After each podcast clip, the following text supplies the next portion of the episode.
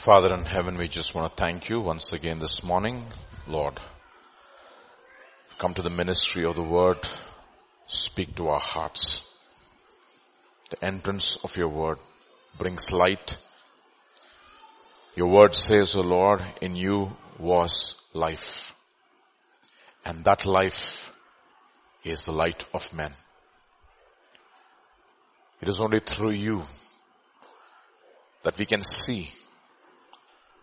It is only in Christ we can see, and therefore this morning, grant us hearing ears and opened eyes that we could see the hope of our calling that we have in Christ Jesus.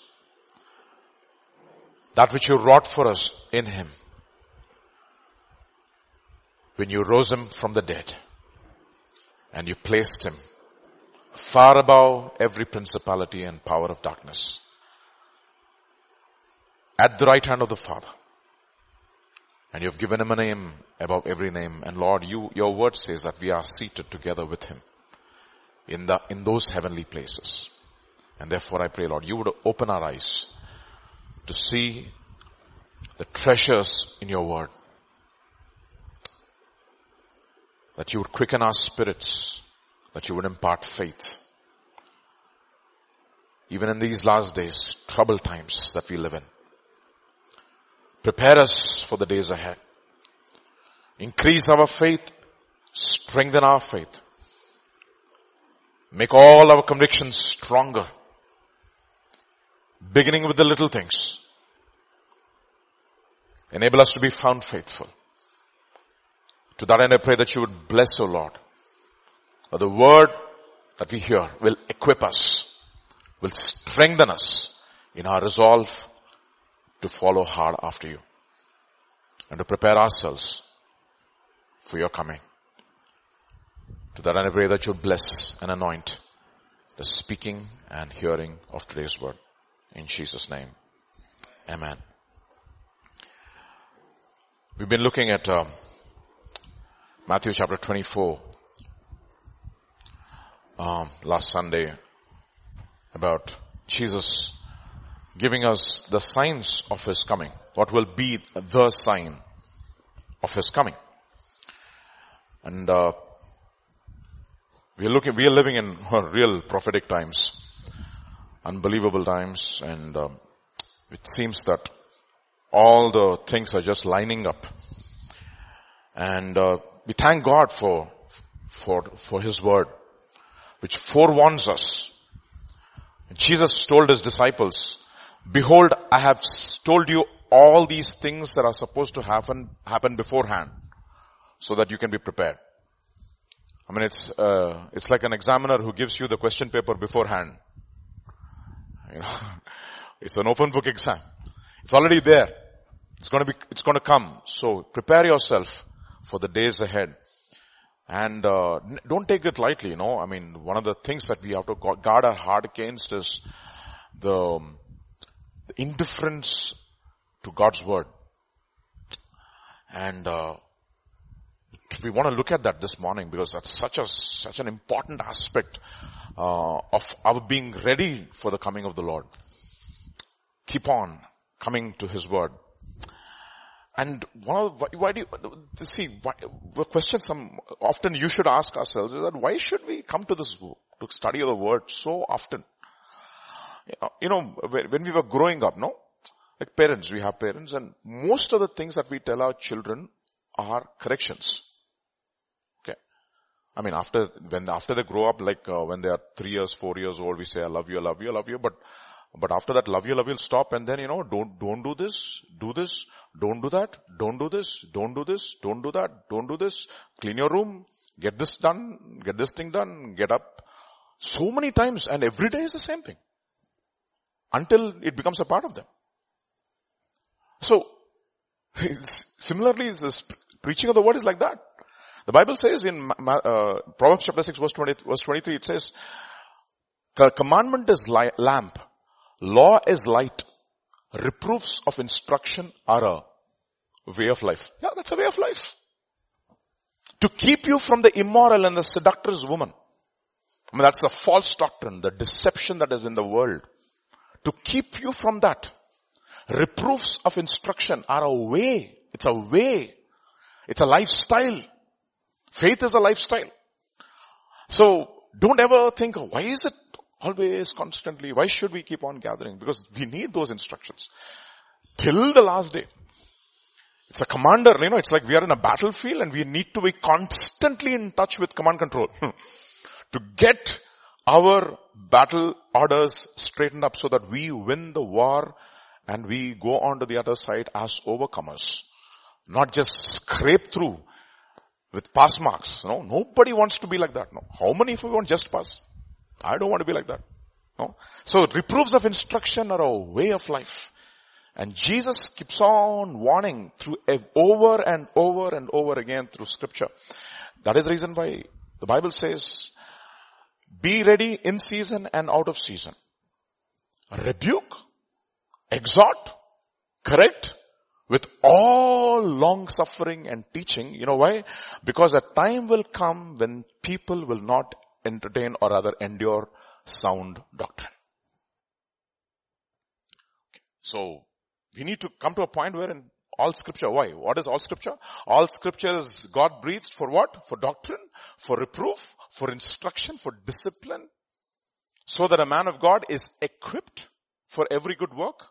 So that is the reason why we come to the exposition of scripture. So if you do not come to the word of God expecting to be corrected, exhorted and reproved, you come with an unprepared heart.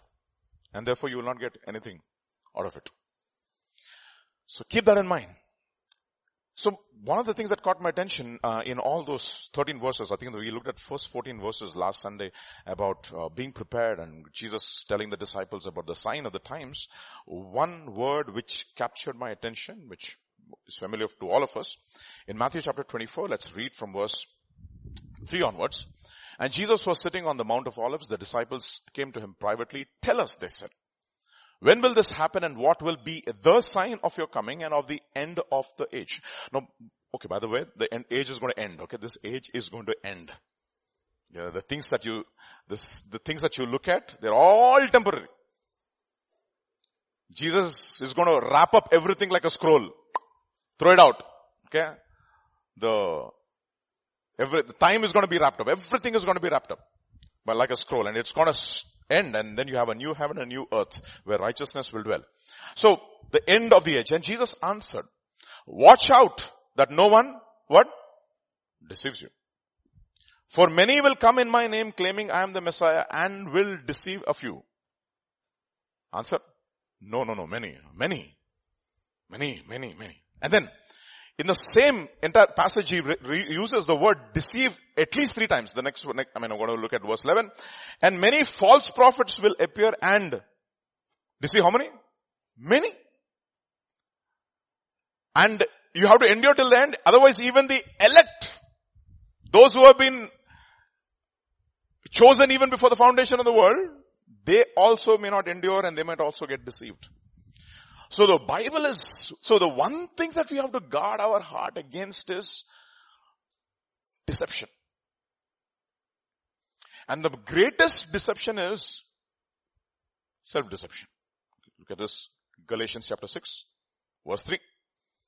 For if anyone thinks himself to be something, when he is nothing, what does he do? He deceives himself.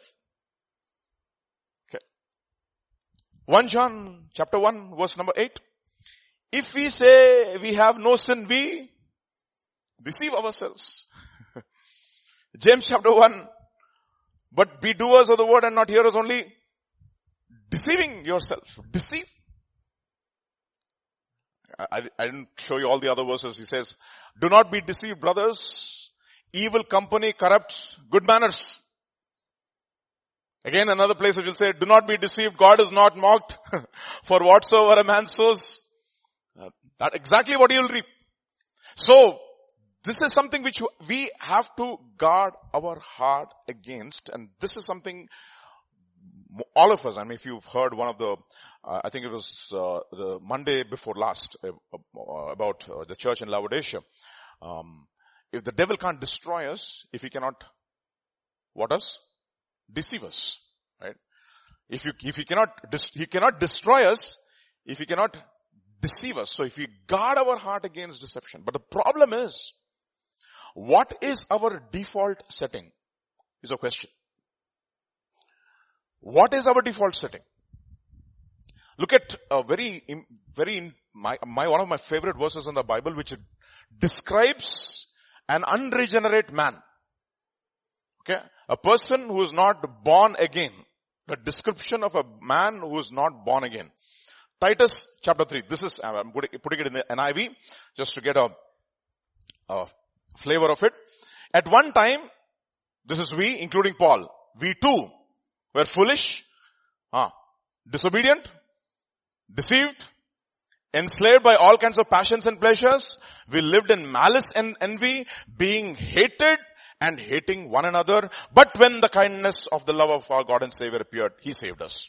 Not because of our righteousness, but because of His mercy. So this is our default setting. This is our default setting before we were born again. Okay, before we entered into the kingdom of God. What is our default setting? I mean, I put it in 6 D's actually, 7 D's. You know, we were dumb, disobedient, deceived, debauched, devilish, despised, and despisers. This is our default setting. And what is the center, in the center of it all, what are we? Deceived. That's exactly what happened when Adam ate of the tree. I mean, when Eve got deceived and Adam took part in that entire act.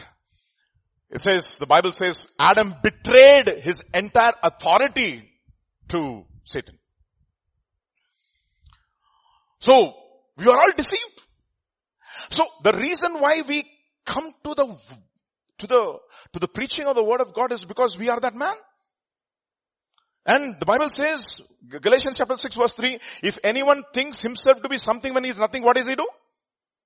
So if we do not know that we are people who are dumb, disobedient, deceived, debauched, despisers, being despised, devilish, if we do not know that, and we just go on in our life, without knowing who we actually are. What are we actually?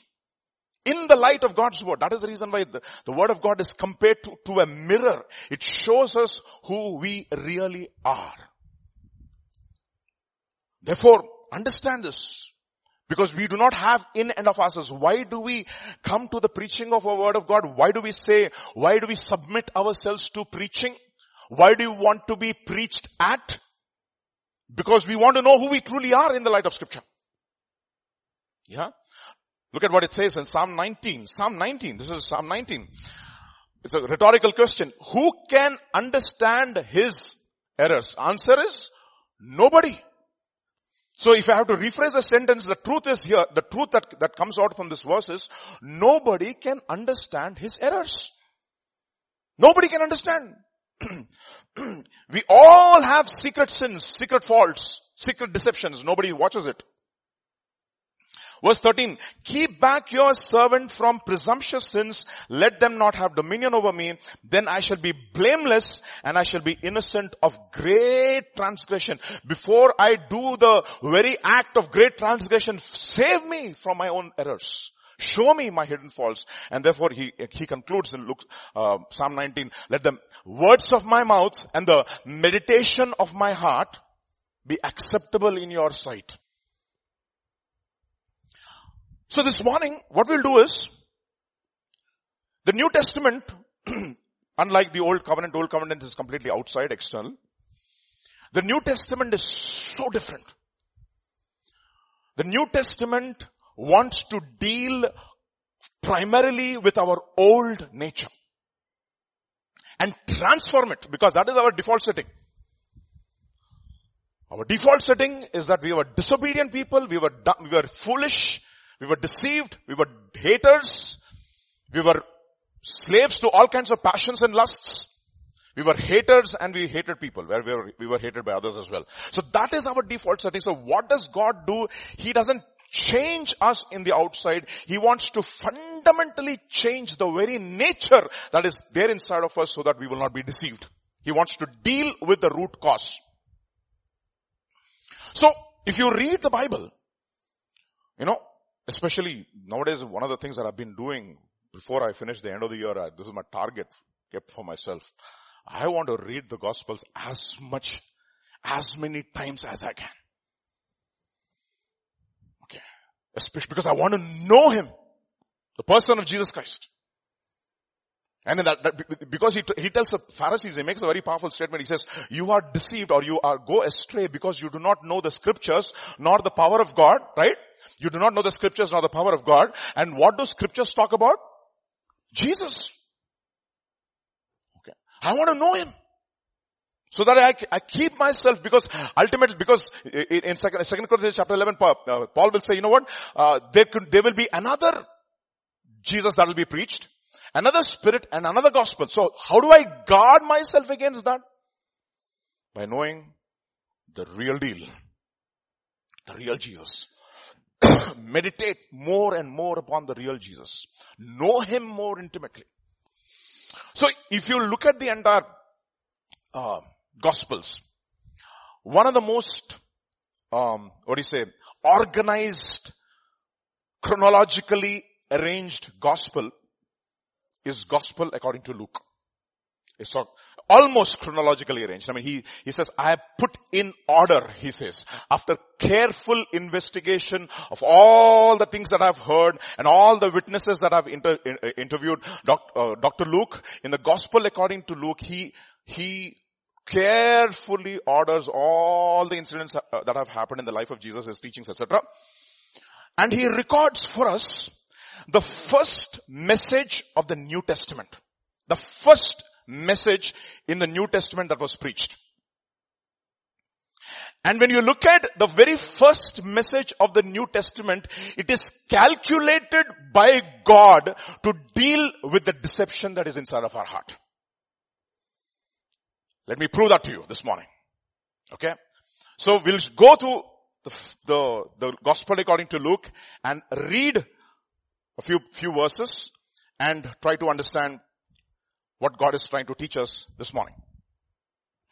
Luke's Gospel chapter 3. Let's read on. And now in the 15th year of the reign of Tiberius Caesar. This is the Chakravarti of the known world. Okay. Pontius Pilate being the governor of Judah. He is the president of the country called Judea. Herod being the tetrarch of Galilee. He is the chief minister of Galilee. His brother Philip, tetrarch of Ituria. Notice none of them are believers. They're all anti-God. They are people who are in authority and they are in one way godless. Okay. Region of Tychonius, Lysias, and etc. And then goes on to say, Annas and Caiaphas were the high priests. The what came? The word of God came to John, the son of Zechariah in the wilderness. The word of God came. Okay.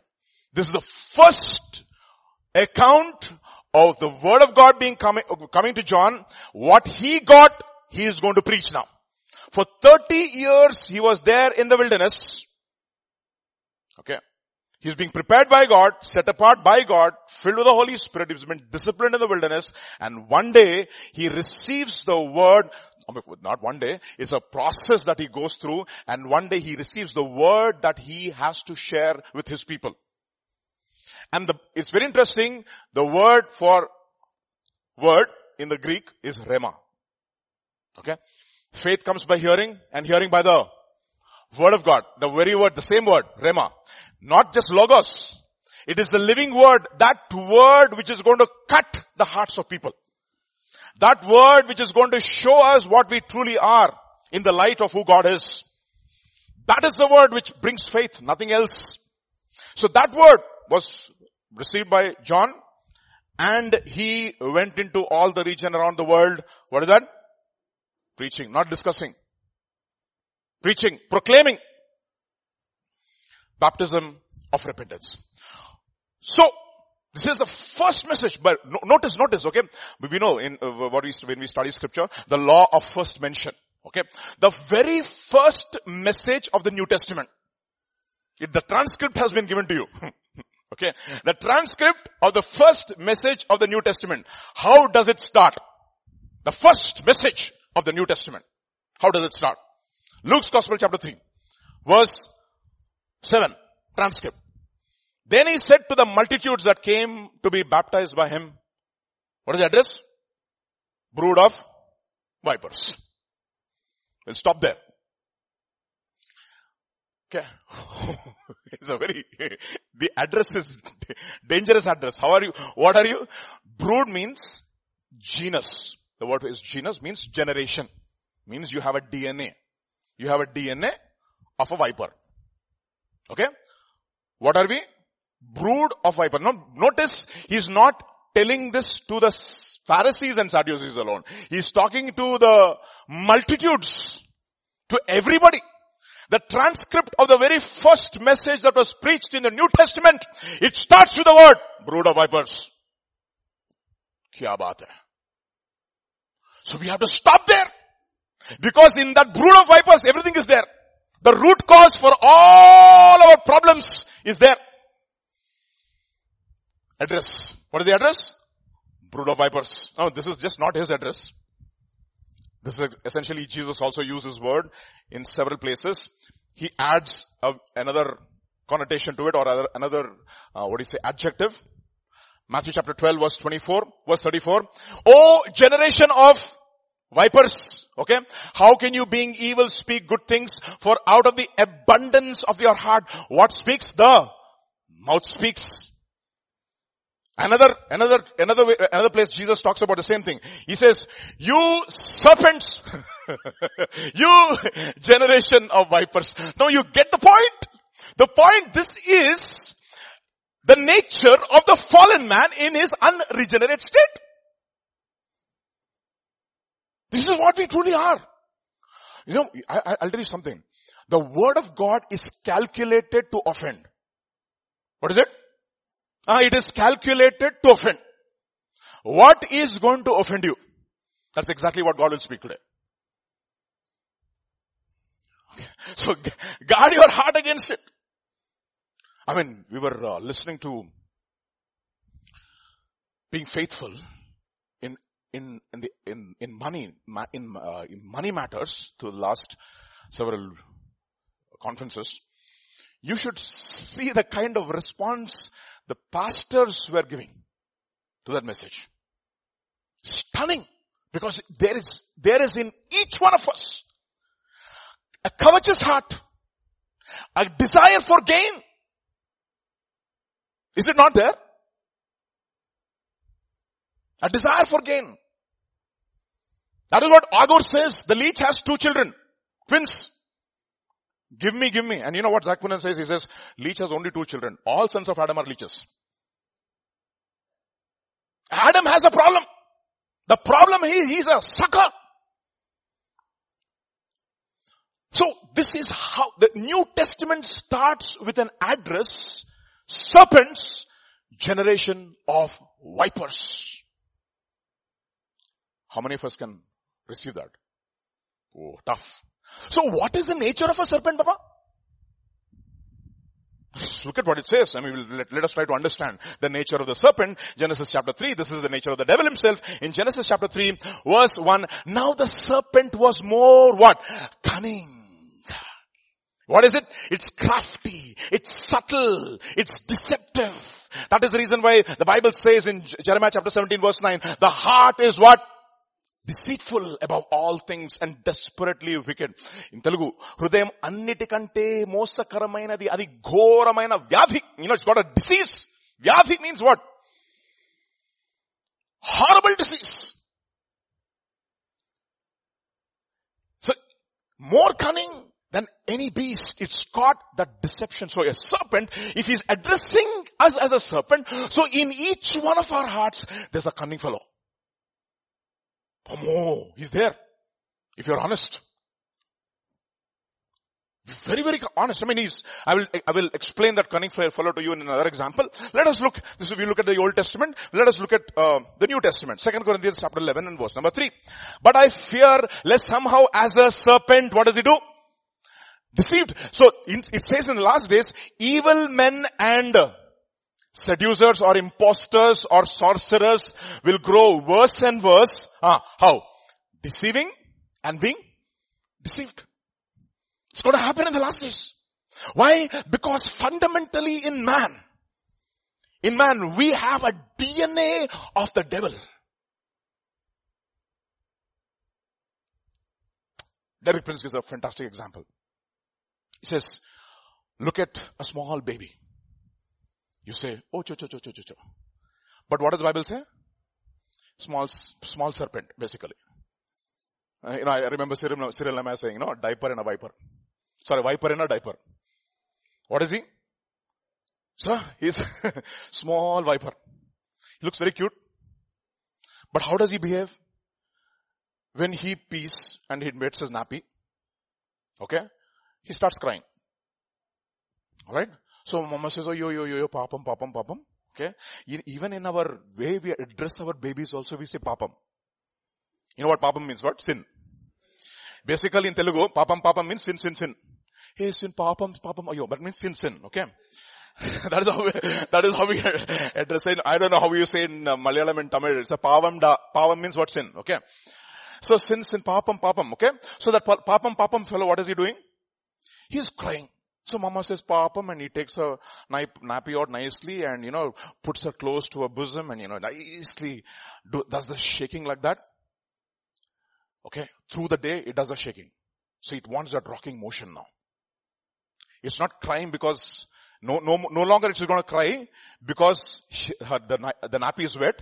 It's going to cry because it wants a rocking motion. So the mother, after she changes the nappy, she rocks her and she stops crying. She puts her carefully back into the crib. After a while she starts crying again. Why? Not because her nappy is wet. Because now she wants that rocking motion. Who told her, Baba, to manipulate? No, the mother? Viper. That's the nature. Yeah, I remember Abigail, she's looking at me like that as if she's very innocent. I remember when she was like 4 months old, I used to come back from the lab and Justin said, no, I've finished, I'm tired the whole day, you handle the baby, okay? So, I put her on my chest. Shake her. Okay, she taught me a lot of physics, Shake, And then I would slowly sit down. Okay, slowly sit. Okay. And I said, what is this internal gyroscope that she's got? Okay, she's got that height sensor, motion sensor, all sensors. So slowly, I should sit like that. After a while I'm tired. Okay. Slowly, I will sit. And then slowly rock the motion, 2 seconds, 3 seconds. After that, slowly I remove, release my hands. She will start again. And this is to go for almost like 3-4 hours till 3 o'clock in the night. What is she? Folly is bound up in the heart of a child. That's what it is. So we are all like that. We have that nature to manipulate. See, we are what? Deceived. We have a nature which is crooked. And look at the words of the fantastic father, our patriarch, whom we all relate to, who gives us a lot of comfort. What's his name? Jacob. Okay. Jacob's words. Yeah, I mean, this is irony of all ironies. Okay. Genesis chapter 27 verses 11 and 12. This is what it says. And this is when Rebecca comes and gives the idea. Okay? Idea is going to change his life now. Okay? Jacob said to Rebecca, his mother, look, Esau, my brother, is a hairy man. He doesn't say, Mama, the idea is wrong. This is deception, Mama. Let us go and confront Allah. Let us talk to him. Let us sort things out. No. Fantastic idea. Okay. Esau is a hairy man. I am a smooth-skinned man. Perhaps my father will feel me and I shall what? Seem to him as if I'm a deceiver. I mean, this is the heights of deception. I mean, what do you want him to think? The fact that you don't want him to think that you are a deceiver makes you a deceiver. That's the idea. That is how crooked we are at the fundamental level. Therefore in Ecclesiastes he says, that which is crooked cannot be made straight. In fact, if you make it straight, it will die. That's what will happen to, that's the way they kill snakes, by the way. They take the snake and do this. By the tail, not by the head, okay? They take the snake, they do like that, and the snake straightens up, its bones get locked, gone. So the nature of a snake is that of deception, So if you look at the very first message of the Bible, of the New Testament, how is it addressing? So how do you read Luke's Gospel chapter 3? Brood of vipers, next. No, stop there. Don't stop, just stop there. I mean, I'm here. Look at what it says in John's Gospel chapter 8. Verse 44. John's Gospel chapter 8 and verse 44. This is Jesus again. Ye are of your father the devil, and the lusts of your father you will do. He was a murderer from the beginning and abode not in the truth, because there is no truth in him. When he speaketh a lie, he speaketh of his own, for he is a liar and a father of lies. Meaning what? He is a first class grade 1 deceiver. And therefore in the book of Daniel he says in Ezekiel chapter 28 he says, you are wiser than Daniel. Cunning fellow. And that cunningness is in all of us at various degrees. Some easily seen, some not seen, some things we don't even know. That is the reason why we need fiery preaching. Like the message on money. My goodness. I was thinking about it, no? If you want the vipers to come out, what should you do? Put the fire. All the vipers will come out. One of the ways you can allow the vipers to come is to subject yourself to fiery preaching. Okay? That's there in all of our hearts. Now, this is our original state. Now, what is our destination? If this is our original state and we continue along this original state, God gives us the address that we are what? Address means the way he is calling us as what? Brood of vipers. And he also gives us an advance notice of our permanent address if we continue this way. What is that? What is the advance notice? Luke's Gospel chapter 3. And he said to the multitudes who came out, brood of vipers, who has warned you to flee from the what to come? There is a wrath for all the brood of vipers. All the vipers, they are heading towards some place. And what is the place? What is our permanent address? He's giving us advance notice, by the way. Matthew chapter 23, verse number 33. This is what it says. Where do all the serpents and snakes and vipers head? Ye serpents, ye generation of vipers, how can you escape the damnation of hell? You know, this is a rhetorical question again. So you have to change the question into an answer. You generation of vipers and saints, you will not escape the damnation of hell. This is our permanent address. He's giving us the advance notice. If we head this direction, this is where we'll end. And who was this meant for? This hell was meant for, not for us. Matthew chapter 25, verse number 41. Then he will say to those who are on the left hand, depart from me, you cursed, into everlasting fire, which is hell, prepared for the who? For the deceiver of all the deceivers and all his angels who were deceived. You'll all be partakers of that. So he is warning us, there is a wrath. Wrath to come. And why is this wrath upon us? The reason why this wrath is upon us is because Romans chapter 1 will give us the reason as to why this wrath is upon us. Romans chapter 1, verse number 18. For the wrath of God is revealed from heaven against all ungodliness and unrighteousness of men who suppress the truth. That is what they do. What do? They suppress the truth. They don't like the truth. And if you heard last Sunday's message, In 2 Thessalonians chapter 2, Jesus says, because they did not receive the love of truth, what will God send upon them? A strong delusion, so that they will believe a lie. Who will send? God will send. Because they did not receive the love of the truth. So, this is our problem. We, in our unregenerate state, are a brood of vipers. And our old man, it says in Ephesians chapter 4, he says, our old man is growing corrupt with his deceitful desires. Even if after we are born again, inside of us there is a new man and there is an old man. This old man has to be put to death every day. And if he is not put to death, the Bible clearly says that old man is deceitful. He is of his father, the devil. He is the old Adam.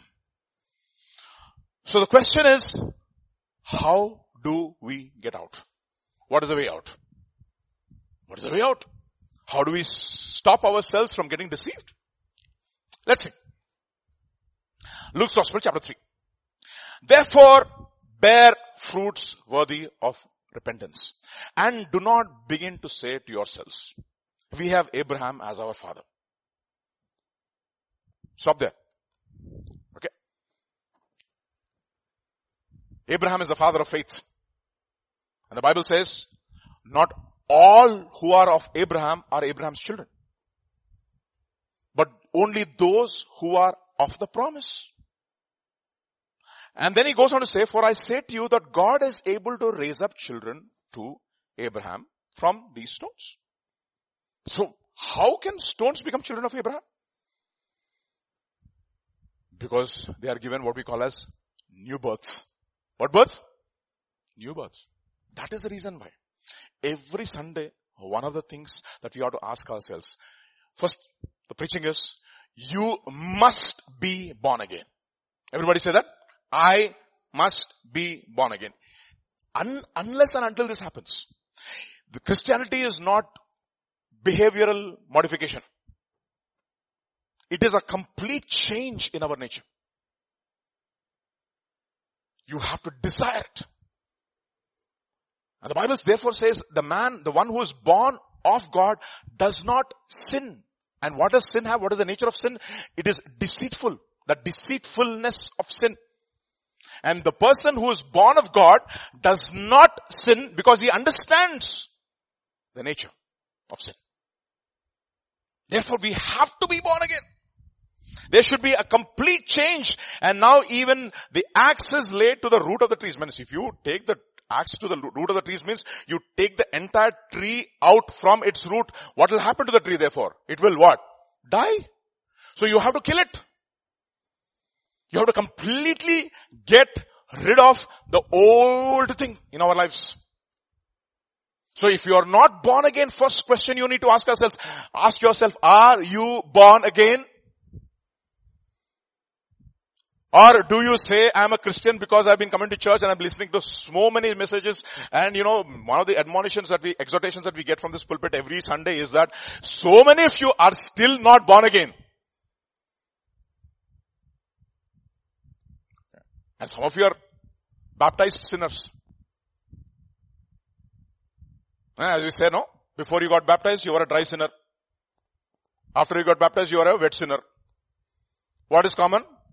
Sinner. Okay. Podi papi, tadi papi. That's all. Nothing has changed. So fundamentally something has to change inside of us. That nature has to change. And if that nature is already there inside of you, that nature has to be fed and the old nature has to be crucified. Okay. So how? But how? Question. How do we change? How do we change this nature? Now we are looking at the first message, right? The first message of John is dispersed in all three gospels or all four gospels. Look at how John addresses this problem as to how to change. First, you have to be forgiven of all your sins and the condemnation for your sin has to be removed. John's Gospel chapter 1. Let's see. Okay, this is the first message. Okay. John's Gospel chapter 1. The next day, John saw who? Jesus coming. That is the solution. Who's the solution? Jesus. Okay. Jesus was coming toward him. And what did he say? Behold! See. Who is this? The Lamb of God who takes away the what of the world? The sin of the world. He will be the person who will not only die for your sins. What is he going to do? He's going to take away. There's a whole new dimension here. In the old covenant, what we had was only the forgiveness of our sins. We do not have the nature being changed fundamentally. The nature has to change.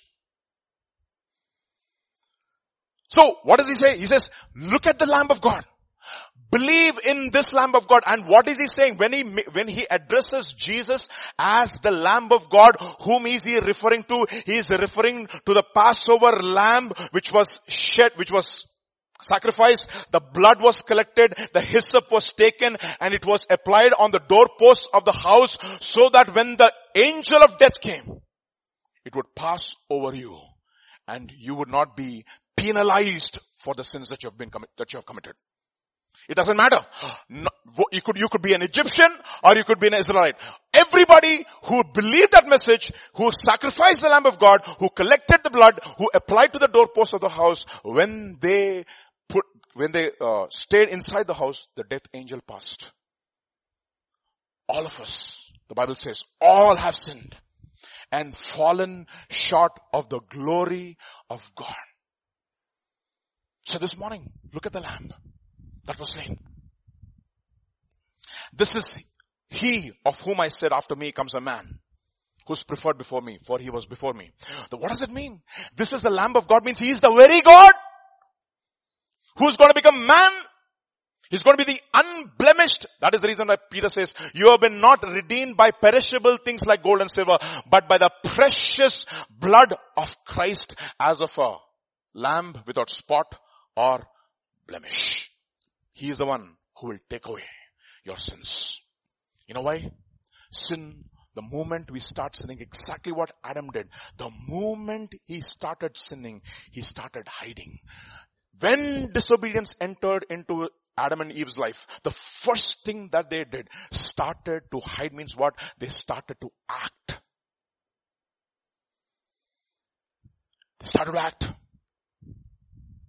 They started to be hypocrites. They started to pretend. They started to deceive. You know why?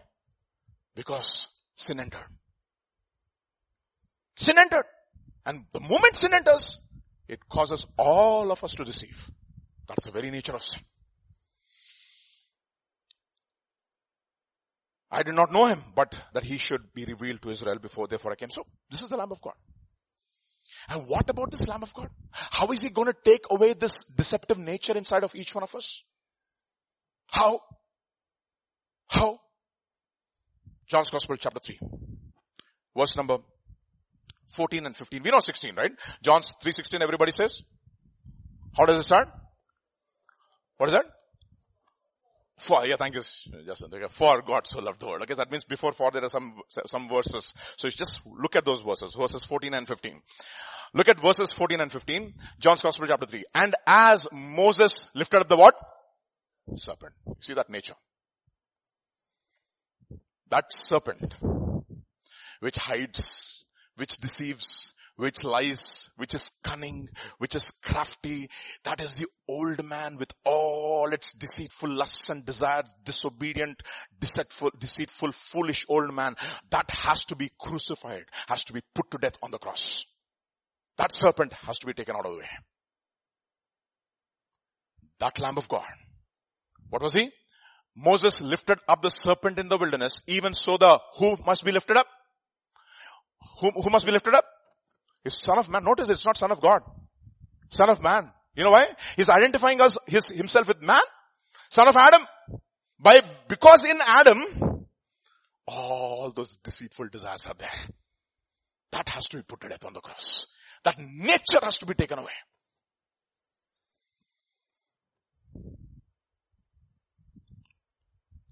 So what do we do? So we have the address our destination, our advance notice, or the way out. So what should we be? The next step should be our response. The response. Let us look at the response this morning. This is where all of us, most of us, if not all of us, struggle. The response. Matthew chapter 3. Now John himself was clothed with camel's hair, with a leather belt around his waist, and his food was locusts and wild honey. Then Jerusalem, all Judea, and all the region around the Jordan went out to him, and they were baptized by him in the Jordan. What did they do? Confessing their sins. Now this is very important, my dear brothers. If you look at the entire gospel, okay, it does not list the sins committed by man. Sins committed by man are so many. Okay. If you start listing out your own sin, okay, it'll be a thesis. And the books of the world cannot contain the volume of the sins that you have committed.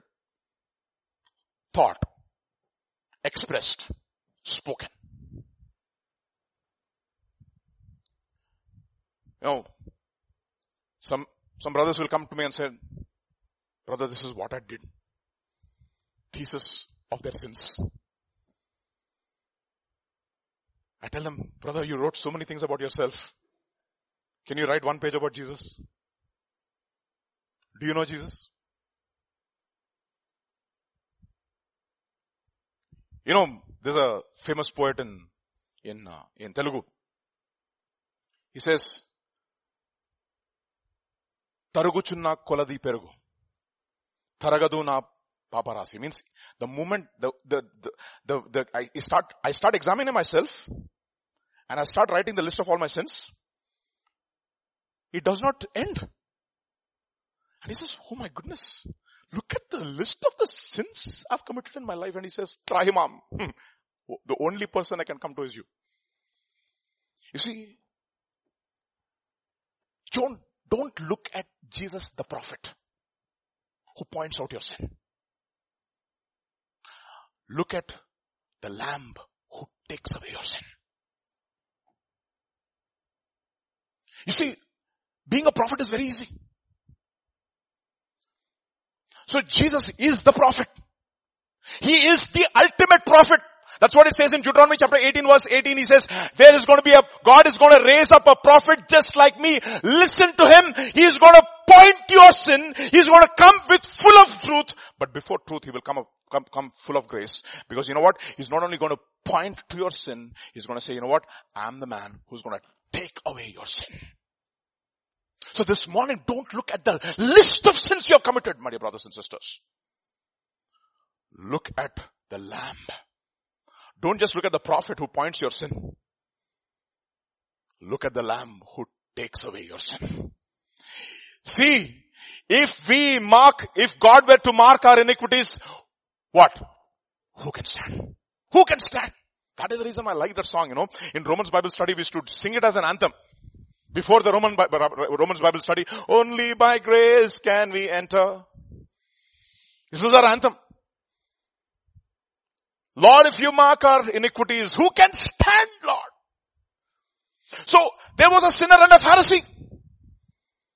The Pharisee is Simon. He invited Jesus to his home, and there was a woman who is a sinner. It doesn't say the kind of sins that she committed. Obviously, she's a woman of not very good reputation. She comes there and she's washing Jesus with her tears, and Simon is speaking to himself in his heart. He says, if this man were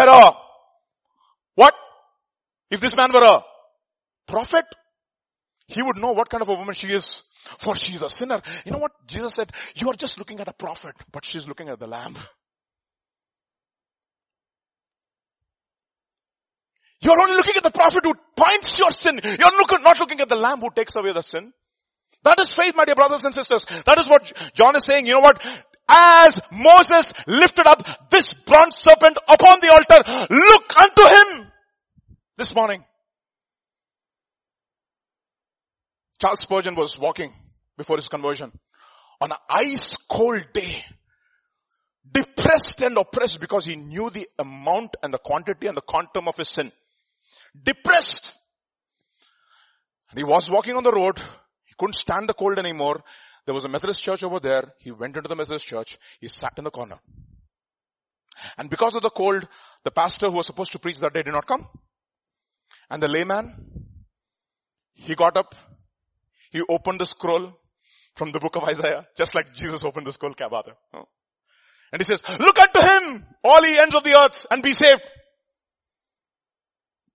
Number one. Point number one. Point number two. Look unto him, all ye ends of the world, and be saved. Point number three. Young man, you look miserable this morning.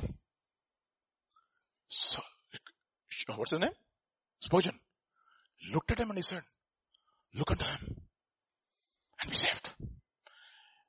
And he says in his autobiography, he says, as if there were scales on my eyes, which just fell away like that. And now I do not just look at the prophet who pointed my sin, but I look at the Lamb who took away my sin.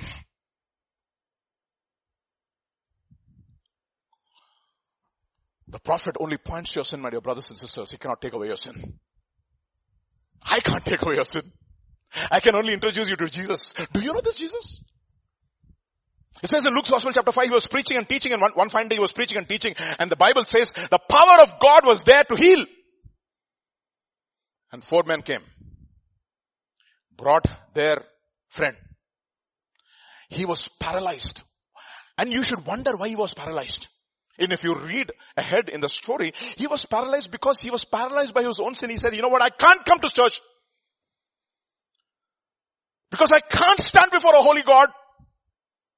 I don't want to come to teaching. You know what these four people said? You don't know my Jesus. I want you to introduce you to my Jesus. So they came and there was a crowd over there, and these guys had incredible ideas. I'll tell you something. Faith should give you ideas, okay? Faith should make you creative. So it should make you a problem solver. It should make you a debugger, like Sammy, you know? He just gets things done, no? He's a fixer. So he says, what should we do? They went and opened up the roof and they carefully lifted him and put him down right before Jesus. And Jesus looked at him and he says, young man, your sins are forgiven. What a statement that is, no? Just keep yourself in the position of that young man. If you were that man who had a list of sins which are going pages and pages and volume after volume. And he looks at you and he says, young man, your sins are forgiven. What an assurance. Who's telling this? Yesterday, Pastor was talking about the report. The good report. My report about you, young man. Forgiven. Everybody's shocked. Everybody's shocked. In that place, everybody's looking at Jesus. Who is this man who forgives sins? And he looked at him and he said, you know what? To prove to you that the Son of Man has got authority to forgive sins, pick up your mat and walk. What happens to that man? He is healed. Why is he healed? Because his sins are forgiven. Sins are forgiven. My dear brothers and sisters, this morning, whatever be the quantum of your sin, come to Jesus this morning. Look at him. Look unto him and be saved.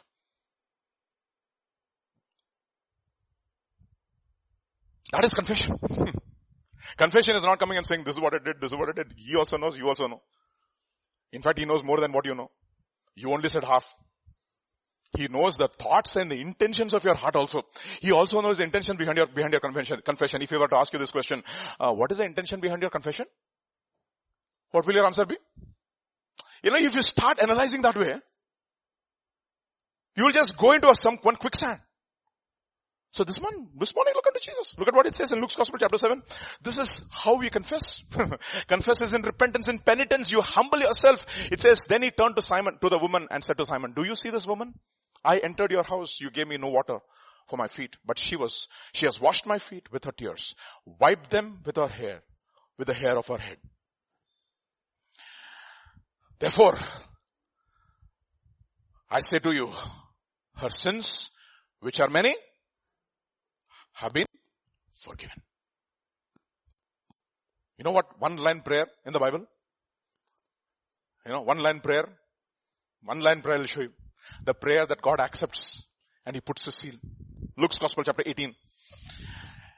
And the tax collector standing afar off would not so much raise his eyes to heaven, but beat his breast saying, God be merciful to me, huh? That's it. And you know what the Bible says? He went home justified. Boy. Why? Tax collector, what do tax collectors do? Their heart is for their gain. They want to make money. They just cheat. They manipulate the accounts. And he was looking at his life and he said, Lord, so many people are cheated. I'm a deceiver, Lord. I'm a deceiver.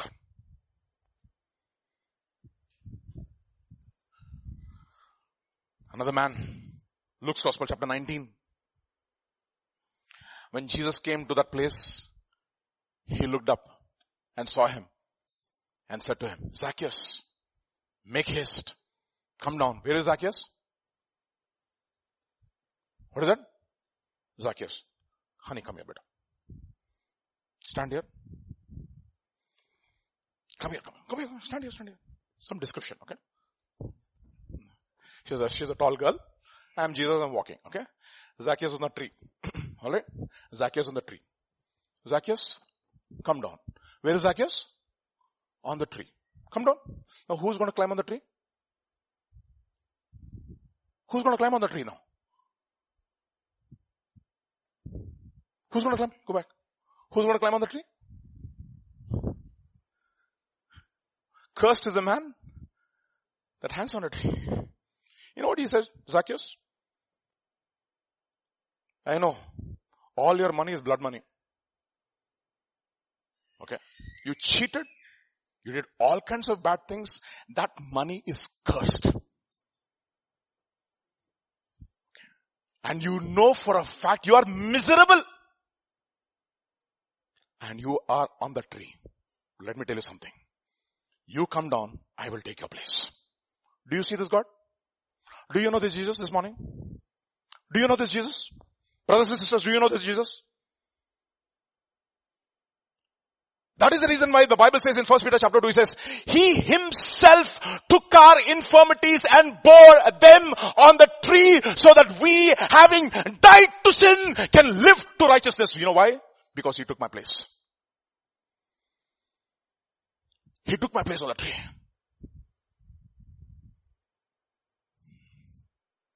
Do you know this Jesus? I know. I'm actually preparing a devotional for myself. This is not for everybody. Do I know this Jesus? My devotions from the Gospels. Do I know this Jesus? This Jesus who is kind and compassionate, a friend of tax collectors and sinners. Lord, if you are willing, thou can make me clean. Thou can make me clean. You know what he says? I am willing. And what does he do? He touches him. That's an anathema. You know why? Because you can never ever make a holy God unholy. The very virtue of God will flow through you because of the touch. Because of Jesus. Because he became a curse for us on the tree. Cursed is a man that hangs on a tree. So he said, Zacchaeus, come down, Zacchaeus, from the tree. Let me go and hang on your behalf on that tree. You know what the word sycamore means? Sycamore means fig tree. The one which gives figs. A fig is a description of Israel. And what does Jesus do to the fig tree? He cursed it. He dried it from the roots. Because there was no fruit. And he became that curse on the tree. Do you know this Jesus this morning? Do you see this lamb, or do you see the quantum of your sin?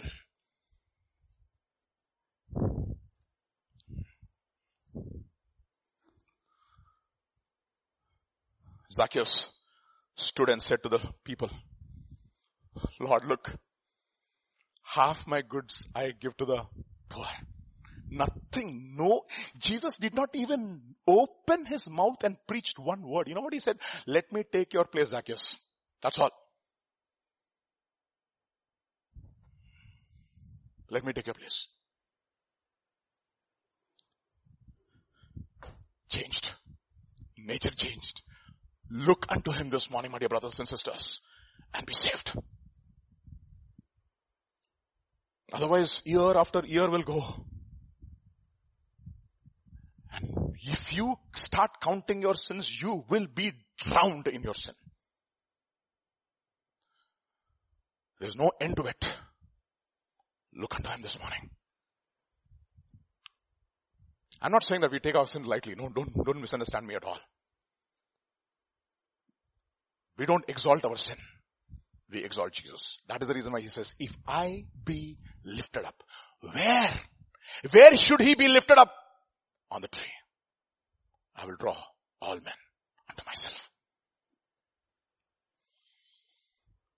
Acts chapter 9. Another response. Acts chapter 9. Another response. Okay, this is only for, till forgiveness. Okay, I'm just going, this is the first part. It's only the penalty of your sin has been taken away. Acts chapter 9. This is, so Philip ran to him. This is the Ethiopian eunuch who was reading. Okay? This is great blessing in reading. What is that? Everybody say? No, yeah. Great blessing in reading. Okay? And great blessing in reading loudly. Okay? Honestly. Okay? You can, because God is watching you. If you're reading loudly, and he will send you Philip. Okay? So Philip ran to him and heard him reading the prophet Isaiah. And he said, do you understand what you're reading? And he said, how can I unless someone guides me? You know, this man also was a guy who really wanted to genuinely, he was searching for God, okay? He said, you know, if I come on a pilgrimage to Jerusalem, like a lot of people go for pilgrimages, no? Okay? So we have one man in our own apartment. He's dressed in black. Okay? So he's always, but what is he going, he's going to do? He's going to go to on a pilgrimage, and during those 40 days or whatever it is, full nishta, everybody will say, Swami, Swami, Swami, Swami. When he opens his mouth, Swami. Okay, and you will say, Baba, kya nishta. After those 40 days is over, it's our Lent, no? 40 days Lent is over, back to default position. Deceived, debauched, okay, distressed, etc., etc., etc. So, he also thought, if I go to Jerusalem, no, if I do a pilgrimage to Jerusalem. Yeah. You know, a lot of people have this thing, if I go to the promised land, the holy land, and if I baptize myself in Jordan, where Jesus got baptized, Baba, if your heart does not change, again you go into, before you go into Jordan, you are a dry sinner. After you come out of Jordan, wet sinner. Nothing has changed. Only you wasted your money in pilgrimage, that's all. Nothing will change. So this man also thought, if let me go to pilgrimage, he went to Jerusalem, he saw that worship, okay, he was like, still nothing has changed inside of my heart. Okay, I wish I could hear something more, something that would fundamentally change me. So he's reading. I think he's stuck in Isaiah chapter 53. He's like reading. And then it says, and the place in the scripture which was read to him was, he was led as a sheep to the slaughter, and as a lamb before his shearer is silent, so he opened not his mouth. In his humiliation, his justice was taken away, and who will declare his generation? This is the lamb who took my place on the tree. Now, for his life was taken away from the earth, and then it says, so the eunuch answered Philip and said, I ask you, of whom does the prophet say this? Of himself or someone else? Then Philip opened his mouth, and beginning at this scripture, he preached who to him? That's it. Now this guy's response is ultimate. This guy's response is, you know what? I just don't want my sins to be forgiven. Look at what it says. Oh shoot. I forgot to keep that. If somebody can go to Acts chapter 9 and verse number 36, please, quickly read it proudly, Lord. Acts chapter 9. Oh, you don't have your Bibles. Look at how fantastic you are, huh? Acts chapter 9, verse number 36. Quickly. Yeah, quickly. And I want you to read it in the KJV or NKJV, if you don't mind. Not in the other nearly inspired versions. at Joppa. No, this is eight passage. This is not 9. Sorry. This is Acts chapter 8. I apologize. Acts chapter 8 and verse number 36. Sorry. And as they went down the road, they came to some water. And the eunuch said, see, here is water. What prevents me from getting baptized? That is the next step. I just don't want forgiveness for my sins. You know what he's saying? You know what? I have a nature inside of me. Philip, I know this Lamb of God who took away my sin. I love this man. I do not want to sin anymore. What should I do, Philip? Philip doesn't even have to talk to him about baptism, by the way. He did not preach about baptism. He just looked at it and he says, this is water. What is preventing me from getting baptized? You know what baptism is? Now I no longer live. Who lives in me? Christ lives in me. That old nature inside of me, which causes me to deceive people, which causes to deceive me and deceive myself. You know what happens? I'm going to nail it to the cross and I'm going to follow Jesus all the days of my life. That is the next step. What is your response? What is your response? What is your response this morning?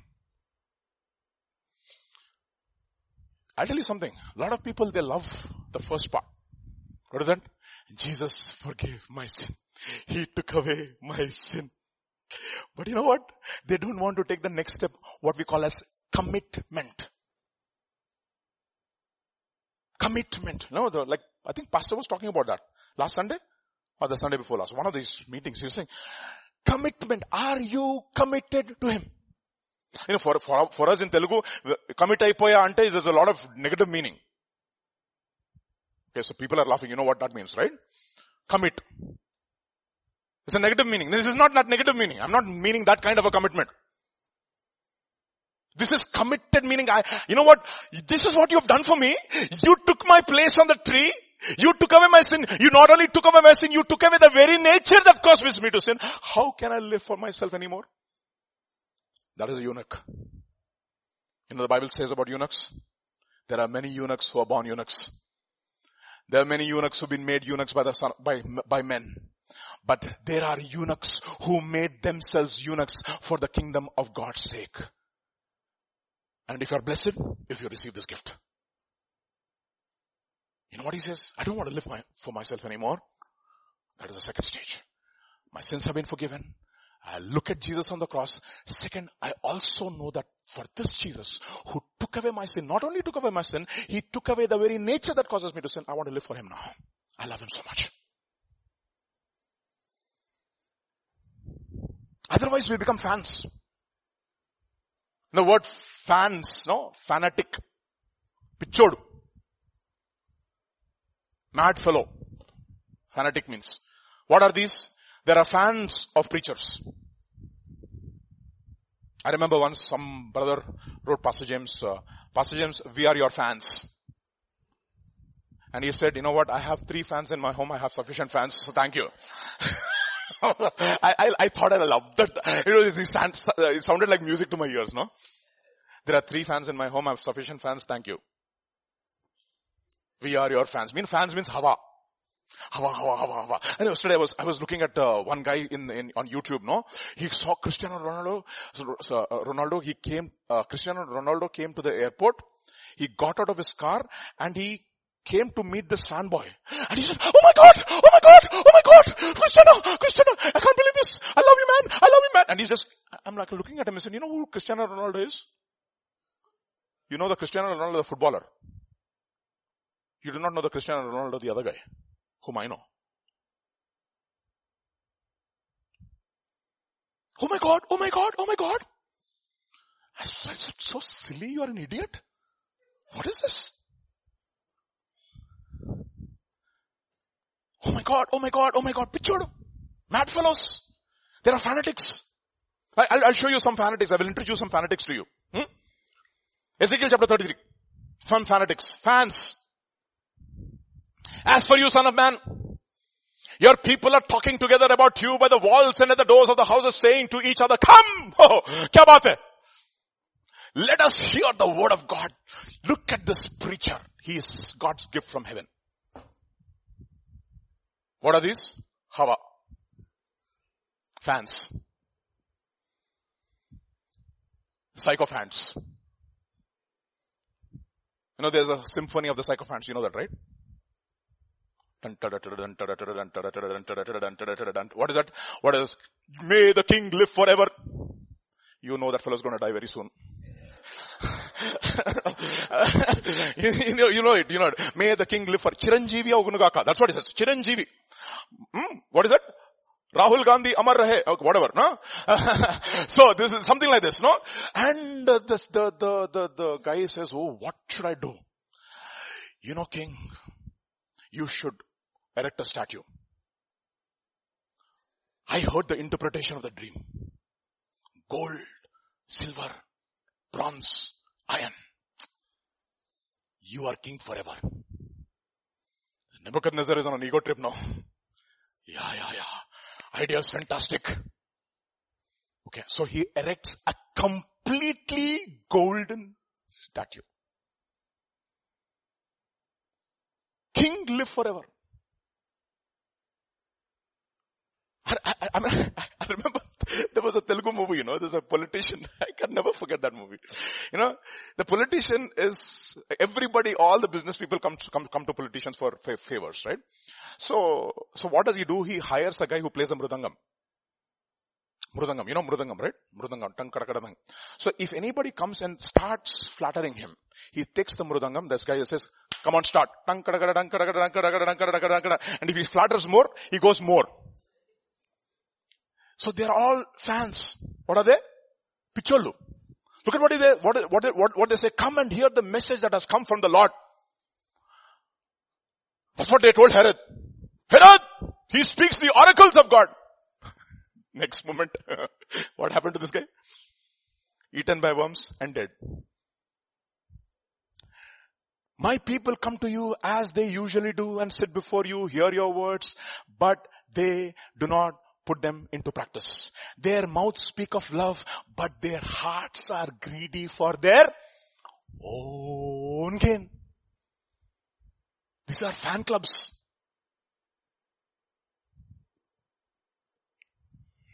Ezekiel chapter 33 goes on to say, how are you to them? Indeed, to them you are nothing more than a one who sings love songs with a beautiful voice. That's all. And plays an instrument well, for they hear your words. Okay, what happens to you? If you hear and you do not put them to practice, you, what do you do? Deceive yourself.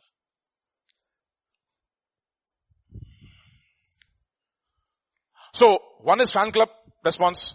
The other response is there. What is the other response, Baba? Who are you response? Who are you to point out my sin? You know, this is there in all of us, no? The other day, somebody in my relatives, okay, said something about me and came to my ears. Not my father, my parents' side, from the other side. Somebody said something about me. Vijay is like this.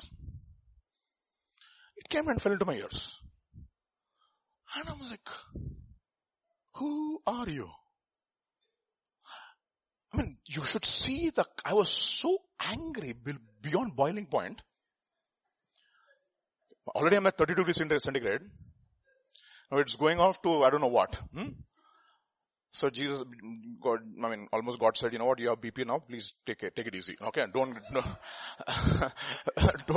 don't get too stressed about this. So, and I was seriously, I was going crazy. I was like, all cylinders were blowing. I didn't say or anything, you know. And I said, who are you to say anything about me? Do you know me? Is what I was thinking in my heart. Then I was like, after a while, Jesus said, you know, God said, that's exactly the Pharisees' response. Pharisees, you know what they say? Who are you? John the Baptist came and said, you know what? You generation of vipers. They were very offended. We? Vipers? So their question is, John's Gospel chapter 1. Now those who were sent were from the Pharisees, and they asked him, saying, why do you baptize? Who are you? Who are you? Who are you? Are you Elijah? Are you that prophet? Are you the Christ? If you're not Elijah, if you're not the prophet, if you're not Christ, why are you baptizing? The point here is, you know what John answers? He says, Baba, I am just a, what did I hear? A voice. Something somebody said about me.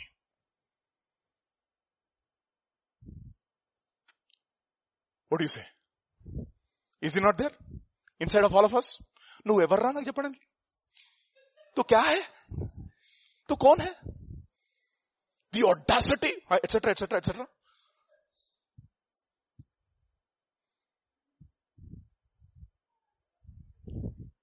Do you understand? No, we'll say, you know what? This is John. They said this about John. Look at this. Their response does not change. If it is John or Jesus, Matthew chapter 21. Now when he came to the temple, the chief priests and the elders of the people confronted him and said, what is your authority? Which Bible college? Show me your degree. I like what Zachman said. The only disciple who could have qualified for a graduate degree among the 12 was Judas Iscariot. You know what? After I heard that statement, I stopped the message. I said, Lord, I have not a graduate degree. I have a postgraduate degree and I have a doctorate degree. What am I?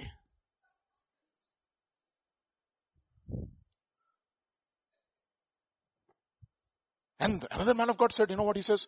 Those who have degrees empty the church in degrees. I said, you know what? This is the problem. You know what? Your worldly credentials, I'm telling you, my brothers and sisters, let me name names now because I don't care. You know, there are some real Bible preachers whom I used to really adore and honor, but they are anti-Israel. You know that? Oh no, let me surprise you with names.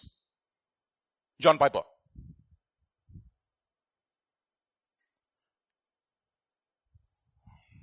One of them.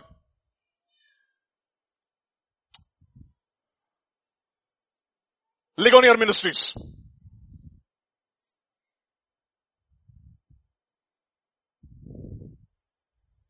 Let me tell you something.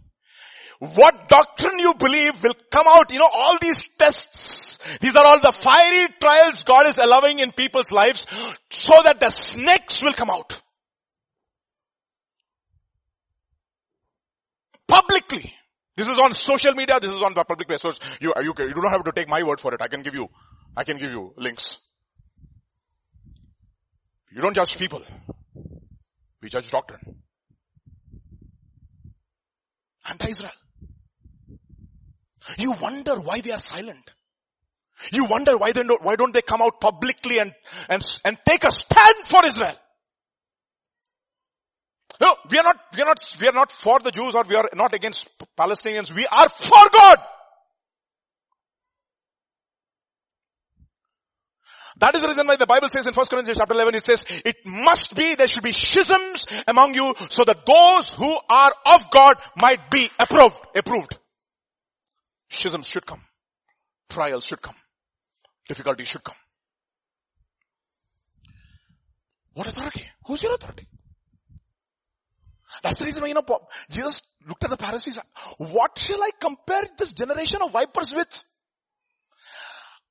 I played the flute. You did not dance. I played the dirge. You did not mourn.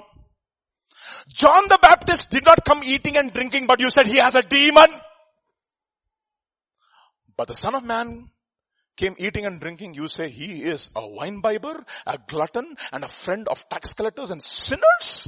It doesn't matter who preaches. Your heart will not change. That's the point. You don't want to change. Oh, if this person says, if mama says, I will listen. Mama says, listen to papa. If this teacher teaches me, I will listen. Problem is, you don't want to listen.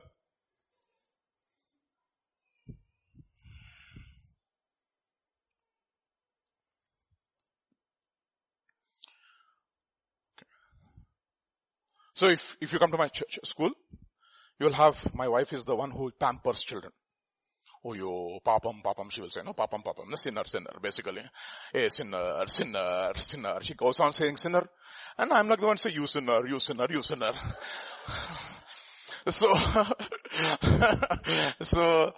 So she keeps the sinner on her lap, and she asks him, whom do you like, this man or this, or me? She says, I like you, not this man. Why? Because this man takes a stick. I don't use the stick, okay? Rachel, you're safe, okay? I don't use the stick. But because this man we don't like. The point is you don't want to change. That is the reason why, what? God tells Ezekiel, do one thing. Whatever is before you, eat it. Please eat it. What is there before you? Lamentations and woe. My goodness, Lord. What is this, Lord? Eat it, Ezekiel. Eat it. So Ezekiel eats it. It sounds it looks like lamentation in what? It's a dirge. Lamentations and woe. So Ezekiel takes that scripture and he begins to eat it. Means he accepts it and he digests it. You know what it says? The moment I begin to eat, it's what? Tastes like honey. You know what happens? The moment I actually receive the word of God, I understand that the intentions of God are always good. And what do we sing in the morning? This morning? God is good. All the time. So if you get a hard message, God is good. If you get a tough message, God is good. If you get a stabbing message, God is good. The other day when Pastor was preaching about money, Sam and I were looking at each other. And I was saying, bro, one more word will come out. My heart will start beating against my chest. You know what? It was stabbing all of us in our hearts. You know why? God is God. The word of God is what? Living. Sharper than any two-edged sword. It divides the soul and the spirit, the joints and the marrow. It is the discerner of the thoughts and the intentions of the heart. And before that word, every man is naked and we have to give an account to him. That is the living word. So what is your response this morning? Is your response, I don't want to look at the prophet. I want to look at the Lamb who took away my sin. I not only want to look at the Lamb who took away my sin, I want to go and surrender myself to the Lamb and go into the waters of baptism and say, Lord, I thank you for taking away my sin and taking my place on the cross and getting rid of my evil, sinful, deceptive nature. And I want to live for you for the rest of my life. Or, are you a fan? Or, are you saying, who are you? Fifth response. I love the fifth response. This is my favorite response. John's Gospel chapter 1. Verse 35. Again the next day, John stood with two of his disciples and looking at Jesus as he walked. I love this, no? The entire Bible is about Jesus. I'll tell you something, what? When you start reading about Jesus, you'll forget about yourself. Okay. You forget about yourself, you forget about your sin, your problems, your concerns, your worries. You know why? He says, cast your burden upon me. All your labors and everything, you just cast it upon my feet and I will give you rest. Take my yoke upon yourself, learn of me and you will find rest to your souls. You know why? Because I am meek and lowly. Meek and lowly. And look at what happens. The next day, John stood with two of his disciples and looking at Jesus as he walked, he said, behold the Lamb of God. What does the Lamb of God do? He takes away the sin. He took away my sin. He took away my sinful nature. So what am I going to do now? The two disciples heard him speak and they, this is the ultimate response. Follow. I will follow Jesus. Everywhere, anywhere, I will follow him. So what did they do? They followed Jesus. So if they followed Jesus, Jesus asked this question, why are you following me? Then Jesus turned and seeing them following them said to him, what do you seek? They said to him, Rabbi, teacher, where are you staying? You know what Jesus says? I want to stay in people's hearts. Behold, I stand at the door and knock.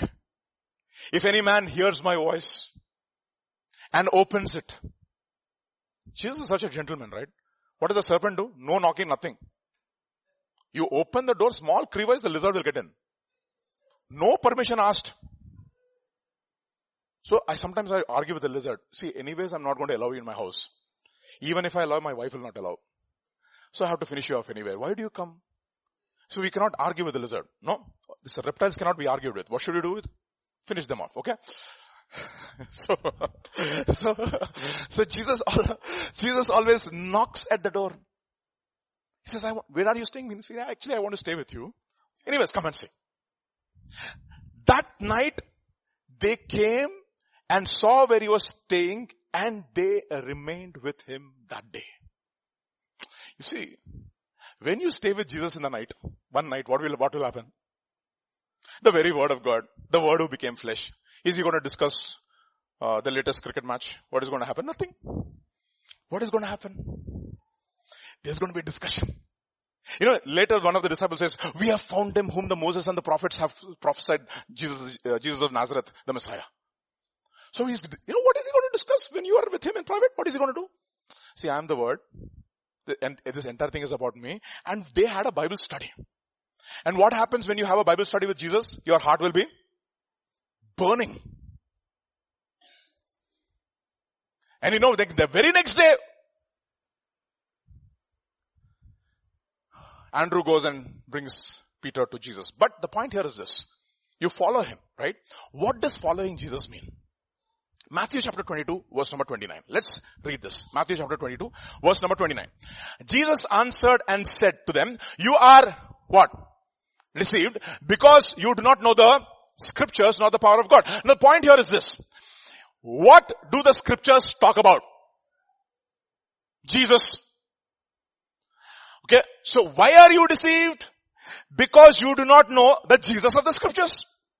Why are you deceived? Because you do not have the power of God to follow the Jesus of the scriptures. A lot of people have the scriptures. They do not have the power of God. They will get deceived. Because they don't have the power to give the truth. So they will compromise during the time of trial. A lot of people have the power of God and not the scriptures. So they do not know the truth. They will get deceived. But what should you know? We should know the scriptures and also the power of God. How does it happen? I'll tell you something. If you want to keep yourself from deception, my dear brothers and sisters, spend private, quiet time with Jesus and his word. Knowing him intimately. I'll tell you something, no? The other day, I just let me show you some scriptures before I go to this explanation over here. Matthew chapter 24. Matthew chapter 24. Verse number 3. Now as he sat on the Mount of Olives, the disciples came to him, what? Privately. So if you're a disciple, what do? You follow him and what do? You spend time with him, what?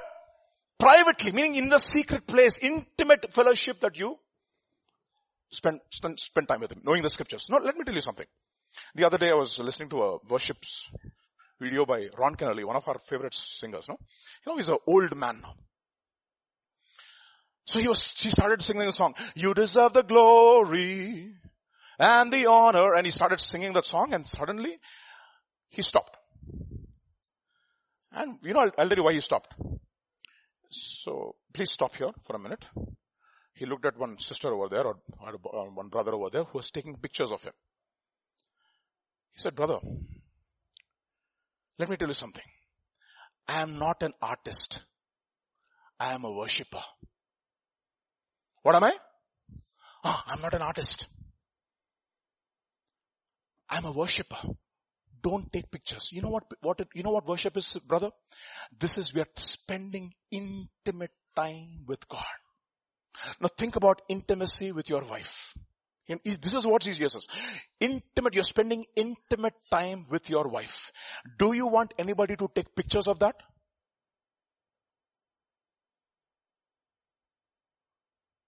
That's what I told you, no? We have fan clubs these days. We do not have worshippers. And whoever sing and write songs, they are artists and not worshippers. You know, how a true worshipper is birthed. A true worshipper is birthed when you spend that quality time with Jesus in private. Privately.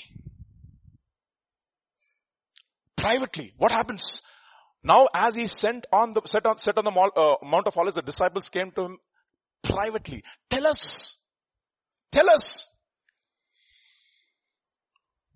Mark chapter 4. Verse number 33. And with many such parables he spoke the word to them as they were able to hear, but without a parable he did not speak to them. And when they were alone, privately.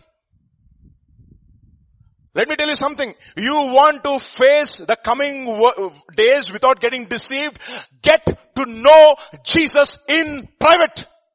Because you know the Bible says, the God who sees you in secret will reward you openly. In private. We don't have private times anymore. Morning hours, reading the word. Just you and God and Jesus reading the word, spending that. Make it into a discipline. Sometimes you might say, Lord, this is a ritual. Make it into a ritual. Over a period of time, it will become life. Start it off. Start spending quality time with Jesus alone. Set apart time and space for Him. And if you look at many of the unbelieving homes that we have, they have what we call as a puja room, no? They have puja room. Well, that's a small little cozy place they have for themselves with their gods. Why not us? Do you have private times with Jesus? Reading His Word. One of the things that I'm telling you honestly, no, don't read too many books. Read the Bible. Because there is only one book which is inspired. Okay. All the other books are nearly inspired. There's only one book which is inspired. What is it? The Word of God. All scripture is given by the... Not all books.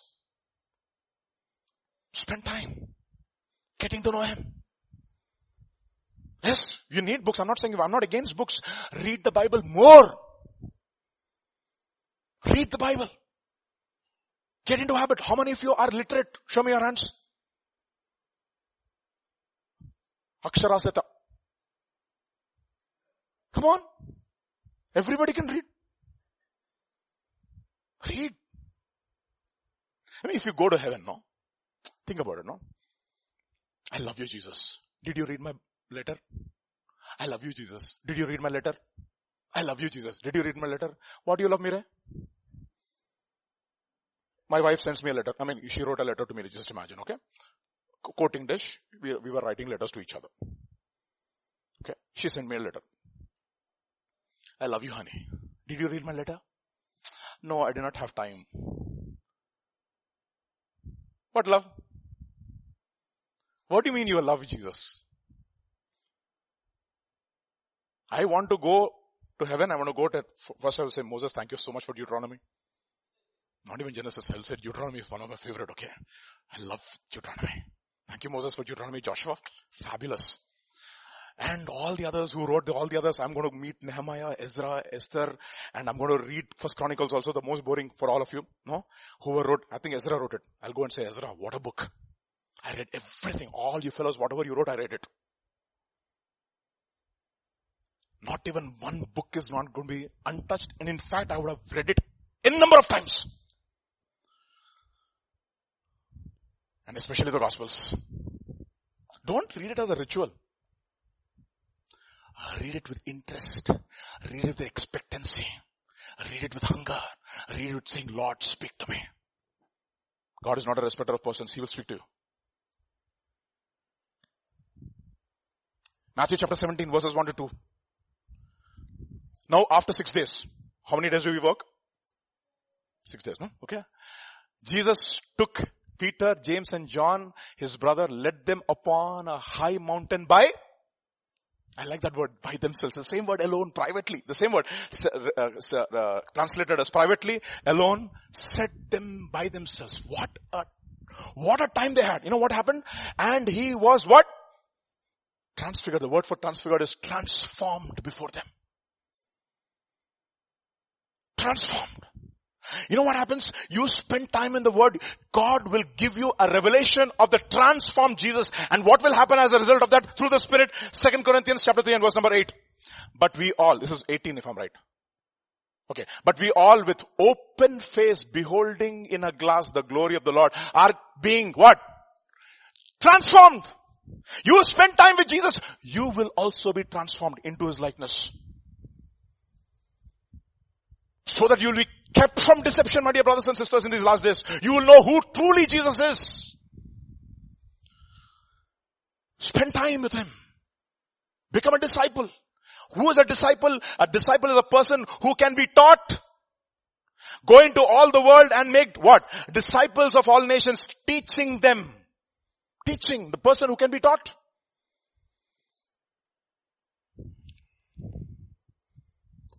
You struggle with teaching. You'll struggle with Jesus. Let me tell you something. You struggle with teaching, you will not know Jesus. You struggle with the Word, don't spend time in the Word, you will not know Jesus. Spend those quality times with Jesus. I'm telling you honestly, before the end of the year, 49 days, no, 4 times, 7 times 7, fantastic, no? 7 times 7, we have 7 sevens. 7 weeks of sevens.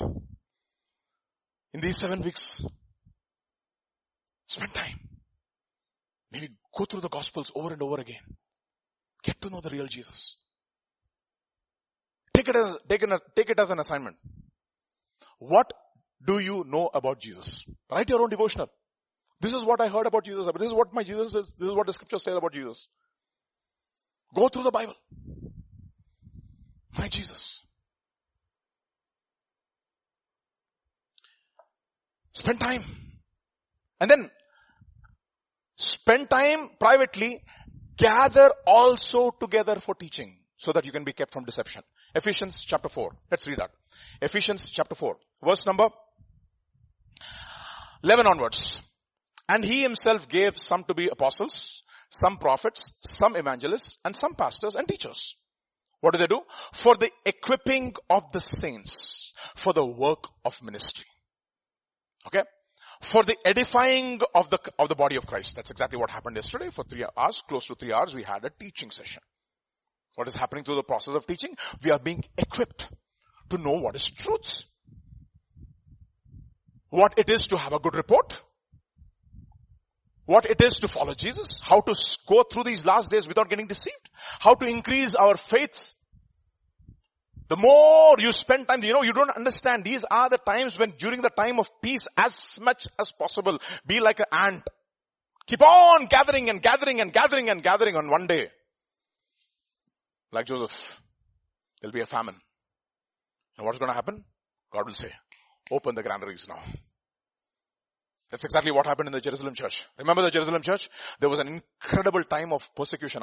Before that, there was a lot of teaching. They were growing in favor with God, favor with man. Incredible, the numbers being added to the church. And then there came a time of what? Persecution. And what happened? All the people got scattered to all around the world. And what happened? They went and they started preaching whatever they were taught. They started churches. Once such church was started in, if I'm right, in Acts chapter 11, where Barnabas is sent to minister to them after they start a church. Who are these people who started the church? These are the people who heard the word during times of peace. And persecution came. They went, they opened their granaries, and they fed the people with what God had taught them. God needs faithful people, stewards of His word. Ephesians chapter 4. So, for the equipping of the saints, for the work of the ministry, for the edifying of the body of Christ, and goes on to say, till we all come to the unity of the faith and the knowledge of the Son of God, to a perfect man, to the measure of the stature of the fullness of Christ, that we should no longer be what? Children. That's the point. Why? Children can easily get deceived. Children can easily get deceived. That is the reason why he says, by this time you should have been teachers. I should also teach you the first principles of the oracles of God. Because you are not able to handle it.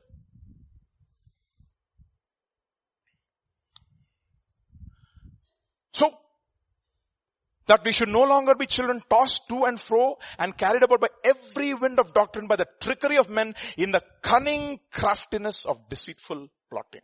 How does it happen?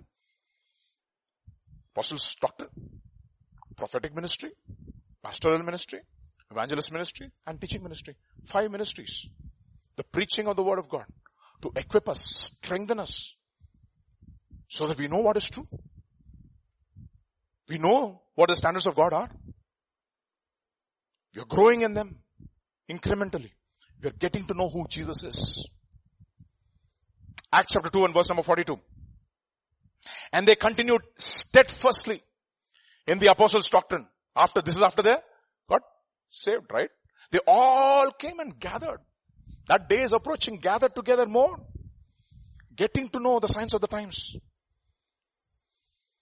Why? Daniel chapter 11, verse number 32. And such so as do wickedly against the covenant shall he corrupt by flatteries. This is the Antichrist. But the people that do know their God. The word for know is intimately know their God. What will they do? They will be what? Strong. They are strong in the word. They are immovable. Nobody can deceive them. They know what mathematics is. Okay. If I tell them something wrong, they will say, sir, you did a mistake over there. That is what I want my children to come to a point where they say, sir, you made a mistake. Till them, am I right or am I right? That's all. So I got a greeting card the other day for my birthday. The first page I opened, Pastor Vijay's favorite statement. Am I right or am I right? And I told my daughters one day, I said, I'm waiting for the day when you come and tell me, Dad, here in this equation you're wrong. And Emmanuel said, Papa, you're wrong. I said, haha, shut up, okay? Not now. I'm waiting. You come to the point where nobody can trick you. You know your Bible. You know your word. And even if somebody says something out of line, you'll say, you know what? There's something wrong. Even if the letter is right, the spirit is wrong. Something is wrong here. You can easily know. Because you know the original. Become skillful. I forgot to keep this verse here. If you can, somebody can read for me. Jeremiah chapter 4 verse number 22, please. Verse number 22. Jeremiah chapter 4. You can read it in any translations. Doesn't matter. Jeremiah chapter 4 verse number 22. My people are foolish. They are not known me. And then what else? What does it say? They are silly children. They have no understanding. Yeah. They are wise to do evil, but you see, to do good, they have no knowledge. They are wise. You see, have you seen? You don't have to teach a child to lie and cheat. My goodness, they are very, very, very careful and crafty. They can somehow camouflage and try to cheat. That is how they are wise to do evil. Other translations will use the word, they are skillful to do evil. They are skillful. Is it your translation? Skillful to do evil. But to do right, they have no knowledge. They are silly children. Silly children. And what is happening in verse number 20? If you can read verse number 20 also for me. What is happening? Verse number 20. Destruction is coming, Baba. Destruction upon destruction is coming. Don't you see the signs of the times when it is red in the night, you say there is no rain. When it is red in the morning and it's clouded, you said it's going to be raining. You can discern the weather by seeing the skies, but you can't discern the signs of the times. Destruction upon destruction is coming. But my children, they're silly children. My children, they don't know me. My children, they are people who are skillful in doing wicked things, but they are not good in doing what is good. My dear brothers and sisters, we are coming to the end of the time. So there are 5 responses I looked at this morning. The first response, the Lamb of God who takes away the sin of this world. That's the first response. Don't look at the quantum of your sin. Don't just look at the prophet who points to your sin. Look at the Lamb who takes away your sin. Second, once you are looking at the Lamb who took away your sin, obey that Lamb in the waters of baptism and say, you know what? I do not want to live any longer for myself, but for the glory of God. Third level, He is the Lamb of God who took away my sin. I'm no longer going to live for myself anymore. What am I going to do? I'm going to follow Him. Spend time with Him in private. Getting to know Him in private, in secret. Otherwise, you'll have a fanboy response and a pharisaical response. Pharisaical response, we all have it. We don't want anybody to point our mistake. It is very traumatic for all of us. But receive the love of the truth, because there is going to be a time when God Himself is going to send a strong delusion. It is God, and if God sends strong delusion, who's going to save us? See, if the Philistines are upon us, God can save us. If Satan is upon us, God can save us. If God is upon us. So, times are going to be incredibly challenging in the coming days. So what will we do? Psalm 32 and verse number 1. Let's see this and we will end. Blessed is he whose transgression is forgiven, whose sin is covered. Blessed is the man to whom the Lord does not impute iniquity, and in whose spirit there is no deceit. Come to that point. In whose spirit there is no deceit. How did this come? The next verse will say. Psalm 32.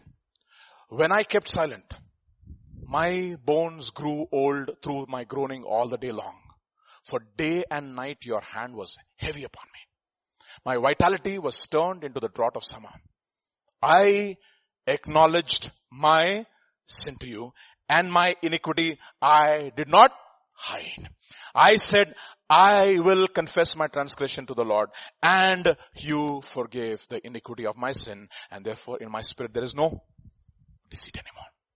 And therefore God can look at each one of us and say, behold, there is a true Israelite in whom there is no deceit. The very first message of the New Testament is what? Brood of vipers. In other words, oh, you deceivers, you cunning, crafty people. Who has warned you to flee from the wrath to come? Bring forth fruit which is in keeping with repentance. The very first message. And we had 5 responses. So what will your response be this morning? Will you humble yourself and ask God, Lord, my sin is too much. This morning, shall we all stand up? We all stand up. In the presence of the Lord, no. We got 49 days left before the end of the year. Okay. And we've been hearing so much. The greatest deception is self-deception. Okay. Evil company corrupts good manners. Let me tell you something. Evil company corrupts good manners. Do not be deceived. That is the reason why you need a company of saints. Why do we come together? Because there's an anointing. Okay. There's an anointing when the children of God come together for the preaching of the word of God. And when they hear with expectancy, they get filled, they get strengthened. And then they go out as something which is totally different. You become a witness in this world. So come this morning. Confess your sins, whatever it is. You know, there is therefore no condemnation. Okay? The Holy Spirit only brings conviction. It is very simple. Don't make it complicated. Say, Lord, I confess my sin. And if I confess, you are faithful and just to forgive me and to cleanse me for all unrighteousness. And you will immediately give me a right standing with you. You are the Lamb who took away my sin. You are the Lamb who died in my place. You are the Lamb who said, come down, Zacchaeus, let me take your place on the tree. Zacchaeus came down, and Jesus took our place on the tree. He became cursed for us. On that tree, that old man, that serpent was judged. That one thing which causes us to get deceived, that old man was taken away. So this morning, commit yourself. Commit yourself to the Lord. And say, Lord, I commit. I surrender. I want to make a commitment to you. I want to spend time with you. I don't want to waste away my life without reading and studying your word in my private moments. I spent so much time watching television, watching YouTube, watching movies. And before the end of the year is over, Lord, I want to reverse the time that I spent with movies and with the word. I want to spend more time in the word. 49 days for the year to end. Lord, I want to know you. I want to know you privately, intimately. The day of the Lord is coming, saints. Destruction upon destruction. And let it not be an indictment against us. God says, my people, they're silly children. They do not know me. They're skillful in doing evil. But doing good, they do not know. Let's make a commitment this morning to the Lord. In our own words, can we open up our lips and say, Lord, I commit myself, Lord. I commit myself to the best of my ability, Lord. I don't want to look at my sin. I want to say with a songwriter, my sin, oh the bliss of that glorious thought. My sin not in part but the whole was nailed to the cross and I bear it no more. It is well with my soul. Your sin, the entire sin, not just the part but the whole was put on the cross. It was removed. This morning, look unto Jesus this morning, saints. The Lamb of God, who had no deceit on his lips, who never sinned even once, who was tempted in all points, yet did not sin, who endured all the contradiction of sinners against himself, and he resisted even unto the shedding of blood against sin. He understands the power of sin. He knows what it is to be tempted. He knows the power of temptation. He is a high priest who does not, he is not a high priest that does not sympathize, but he was tempted in all points and yet without sin. He understands. He understands. He understands better than any other man on this earth. He knows our sin. He knows our infirmity. He knows our struggle. He understands our struggle. And he said, Zacchaeus, come down. Let me take your place. And he took our place on that tree. He became sin for us on the tree so that we might be made righteous in him. He became cursed for us on the tree so that we can enjoy his blessing, even the promise of the Holy Spirit. So this morning, confess. Just confess your sins. Whatever the Holy Spirit brings to your remembrance, say, Lord, this is my sin. In your own words, you don't have to speak out loudly. Just get it right with the Lord this morning. Go back home with a clear conscience. Because God has got the authority. The Son of Man, he is the one who will declare to you if you confess your sins. Son, daughter, your sins are forgiven you. Go and sin no more. Father, this morning, I commit all of us, Lord, oh Lord Jesus, into your hands. So many of us still struggle with condemnation. So many of us are still caught up, oh Lord, in our failures. It is as if time has stopped. I pray, Father, Lord, you would visit your people this morning. You are not a God who's far off. You are a God who's near. You are a God who's touched by the feelings of our infirmities. You are a God who knows what it is to be tempted in all areas. You are a God who is intimately connected. You know what exactly it is to struggle with lack. And yet you do not lack. You are a God who is acquainted with sorrows. A man of sorrows, acquainted with grief. You know what it is, O Lord. You wept when your people wept. In all their struggles, in all their sojournings, in all their weepings, O Lord, your word says, you wept with them. Who is a God like you, Lord? There is none like you, O Lord, this morning. And this morning, O Lord, we want to lift up the banner, the cross of your Son, the cross of our Lord Jesus Christ, the blood of the cross. This morning, O Lord, I pray, even as your children have confessed, Lord, you would take away every guilt conscience, O Lord. You would take it away. You would purge even our conscience from every evil work so that we might have boldness this morning, O Lord, to enter into the holiest of all, to obtain direction, to obtain grace, to obtain mercy. Thank you, Father, for your work on the cross. And I pray, Father, this morning that we will spend time, intimate time with you. Intimate time. Spending time with you. You will show us where we lack. It is when the disciples spent that intimate quality time with you, O Lord. They asked, why could we not cast them out? And you said, Lord, because of your unbelief. But yet, this kind does not come except by through fasting and prayer. You spoke, O Lord Jesus, details into our lives, into your disciples' lives when they spend that quality, intimate time in private with you. And I pray, Father, that each and every one of us here this morning will make that commitment to spend time with you, quality time with your word, listening to your word, listening to the teachings, O Lord, that come from this pulpit, especially this pulpit. Our people, GTC Hyderabad, will not take any word that comes for granted, O Lord, but we will hold on to every word, knowing that man shall not live by bread alone, but by every word that proceeds from your mouth. And I pray, Father, that Lord, this morning, we will make that commitment. May you find in this audience, O Lord, people who will be committed to you in little things. In little things. Little things as reading and meditating and praying every day. Grant us grace to that and we pray. Keep us, O Lord. Keep us, O Lord, from deception. We pray, O Lord, lead us not into temptation, but deliver us from the power of the evil one. For thine is the kingdom, the power and the glory, forever and ever. And all God's people said, Amen. May the grace of our Lord Jesus Christ, the love of the Father, and the fellowship of the Holy Spirit rest and abide with each one of us. In Jesus' name we pray. Amen. Amen. God bless you, my dear brothers and sisters. Spend time with God in private. Spend time with Him. And do not forsake the assembly of the saints. Amen.